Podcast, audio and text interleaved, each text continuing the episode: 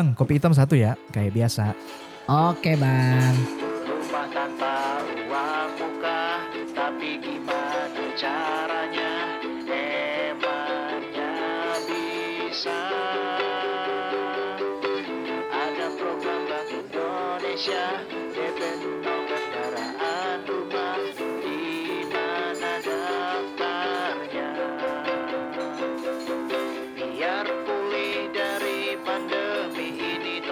terobosan BI Sila aju KPR-nya Jangan lupa cek syaratnya.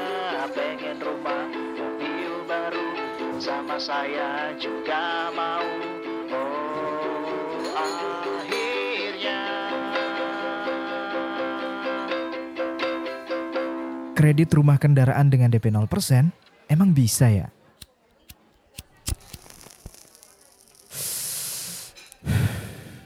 Oke lah, yuk kita bahas di sini obrolan warung kopi.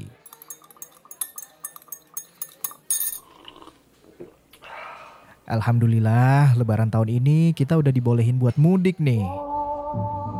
Setelah dua kali ya kita nggak bisa kumpul keluarga karena pandemi. Tapi pandeminya masih ada, belum hilang sama sekali ya. Jadi eh, masker segala macam tetap pakai ya supaya semuanya aman. Anyway, gimana pengalaman mudik kemarin? Pada naik apa nih? Mau absen dulu dong, pejuang-pejuang jalur darat.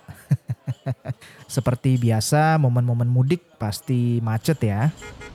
Kalau jelang-jelang kumpul keluarga gitu kan biasa jadi ajang eh, pamer-pameran pencapaian kan.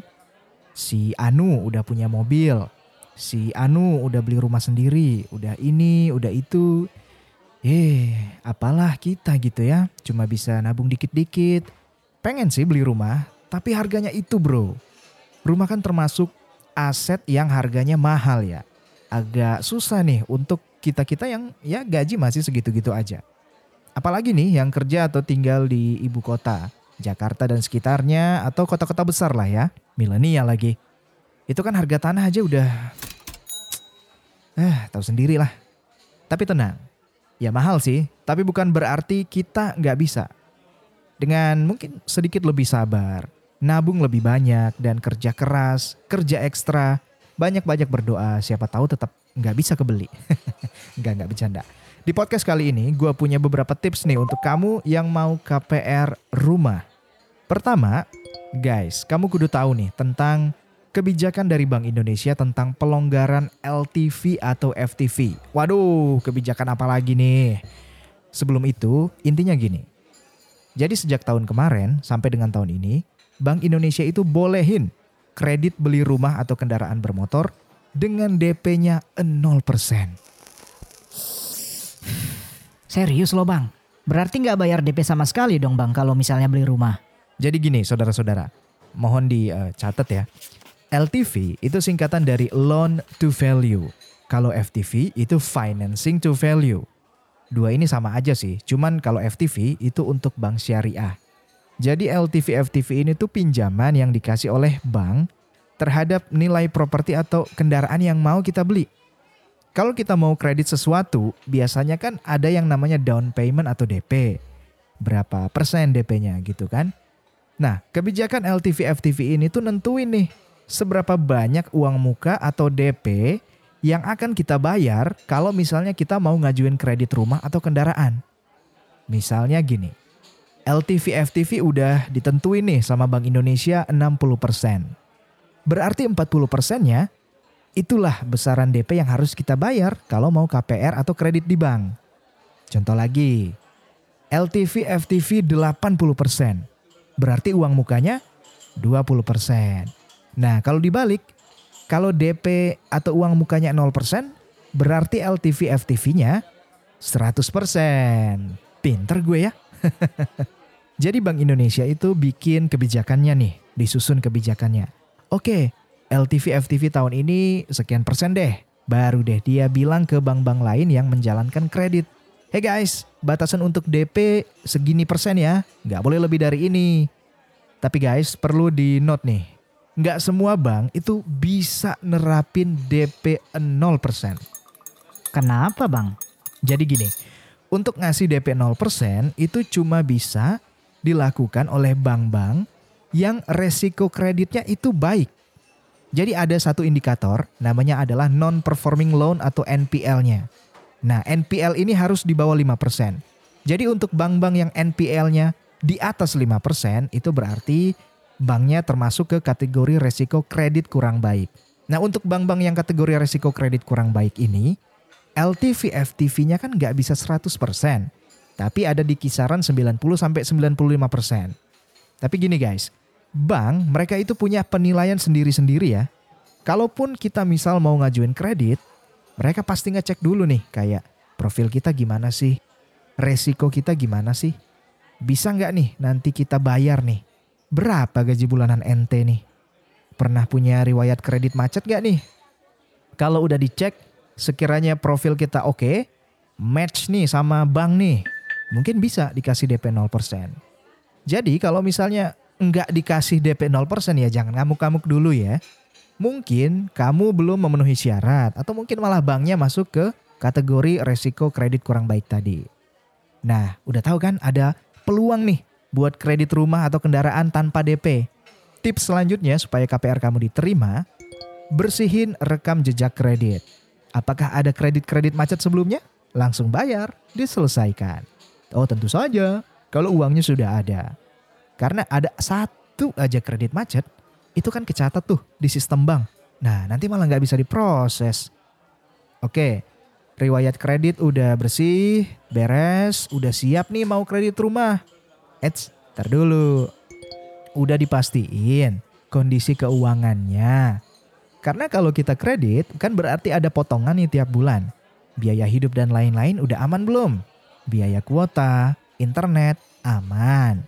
Kredit-kredit-kredit taunya duit bulanan tinggal dikit. Mau makan apa lu? Kalau sekiranya setelah hitung-hitungan nih duitnya kurang buat hidup, mungkin bisa dipikirin lagi ya. Atau ya cari penghasilan tambahan mau nggak mau kan? Nah kalau misalnya udah oke, selanjutnya kita bisa pilih tipe rumah yang paling sesuai kebutuhan. Siapa sih yang nggak pengen rumah besar dan bagus? Gue juga mau kali. Tapi saat beli rumah pertama dengan sistem KPR, tentunya bakal lebih bijak ya kalau kita pilih yang sesuai kebutuhan. Ingat, rumah besar dan bagus itu bukan berarti lebih baik ya. Kalau udah dapat tipe rumah yang oke, udah sesuai budget, udah sesuai kebutuhan, selanjutnya kita bisa survei. Surveinya kita bisa langsung sana, jangan pakai kuesioner, ntar kelamaan. Apa yang bisa kita survei? Kita bisa datang lihat ke sana, kita lihat aksesnya gimana sih. Sulit nggak? Kita cari-cari info di sana daerahnya banjir nggak sih? Masalah keamanan di sana gimana? Tetangga-tetangganya kayak gimana sih? Karena ini beli rumah cuy. Kita bakal hidup sehari-hari di sini. Jadi lingkungannya, keamanannya, orang-orang di sekitarnya itu kita perlu tahu. Supaya kita bisa mutusin kita mau nggak sih tinggal di lingkungan situ. Kalau udah dicek, oh udah oke semuanya nih. Kita harus mikirin juga nih, gimana kita bakal ngisi rumah. Karena tahu nggak, biaya buat ngisi rumah itu juga nggak gampang bro. Mungkin mungkin kamu bertanya-tanya ya, kenapa nggak dari dulu nih Bank Indonesia bikin kebijakan kayak gini nih? Kenapa baru sekarang? Oke, jadi alasan dibalik kita nyebutnya stimulus lah ya. Jadi semacam uh, merangsang sesuatu. Eh, dengar kata merangsang pikirannya jangan ke mana-mana dulu. Jadi karena pandemi kemarin, kan semua sektor ancur-ancuran tuh. Literally semua sektor kena dampaknya karena kan uh, susahnya mobilitas orang, bertemu fisik gitu ya. Nah itu bedanya sama krisis-krisis terdahulu. Kalau yang dulu-dulu mayoritas kan yang kena itu sektor keuangan. Kalau pandemi covid ini, kesehatan terus menjalar ke mana-mana nih. Nah tentunya pemerintah kita itu nggak diam aja dong. Jadi masing-masing lembaga ini dengan tugasnya masing-masing itu dikasih tugas ekstra nih. Apa yang bisa dilakuin supaya kita bisa recovery dari dampak COVID. Nah Pak Perry kan mikir nih, saya harus ngapain ya? Apa saya cetak duit aja nih sebanyak-banyaknya nih, terus bagi-bagi ke masyarakat? Hmm, sepertinya ide buruk. Di antara berbagai sektor yang tadi, Bank Indonesia ngeliat nih, ada dua sektor, yaitu properti dan otomotif. Kedua sektor ini mulai membaik, tapi belum baik-baik banget. Oke, Kalau misalnya mulai membaik, kayaknya bakal makin baik. Ntar kalau misalnya kita kasih bantuan atau kita kasih stimulus tadi. Tapi kenapa sih mesti otomotif dan properti? Karena dua sektor ini tuh potensial banget. Dua sektor ini menyerap tenaga kerja yang banyak banget. Belum lagi sumbangsih mereka untuk devisa ekspor. Terus ada lagi, industri otomotif dan properti ini di samping-samping mereka tuh banyak industri lain yang juga bakal jalan karena mereka saling terkait. Misalnya, otomotif sama eh, perdagangan. Kalau properti pasti sama furniture, bahan bangunan, dan lain-lain. Kebayang ya, kalau dua industri ini ketolong, pasti industri di sekitarnya juga bakal ngerasain manfaatnya. Udah terbukti nih. Saya kutip dari mediaindonesia.com berdasarkan survei harga properti residensial yang dirilis oleh Bank Indonesia. Ternyata tipe properti sedang di tahun 2021 itu tumbuh sekitar 3% di kuartal kedua. Terus di kuartal ketiga naik lagi tuh jadi sekitar 7%. Sedangkan untuk properti yang tipe besar itu tumbuh sekitar 45%. Impactnya pasti berasa nih di ekonomi nih. Dari angka-angka tadi ada peluang untuk bisa lebih gede lagi nih kalau makin banyak orang yang tahu tentang kebijakan ini dan turut serta terlibat di kredit properti atau kendaraan. Nah jadi gitu ya eh, latar belakang kenapa uang muka untuk kredit rumah dan kendaraan itu ada pelonggaran.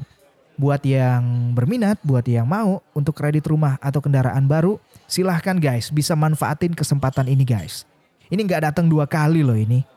Kalian bisa datang langsung ke bank, tanya-tanya, minta-minta informasi tentang kebijakan di bank itu. Jangan lupa ikutin tips-tips tadi yang udah gue kasih. Tada! Selain dapat rumah mobil baru, sekalian bisa bantu pemulihan ekonomi nasional. Lo keren banget deh.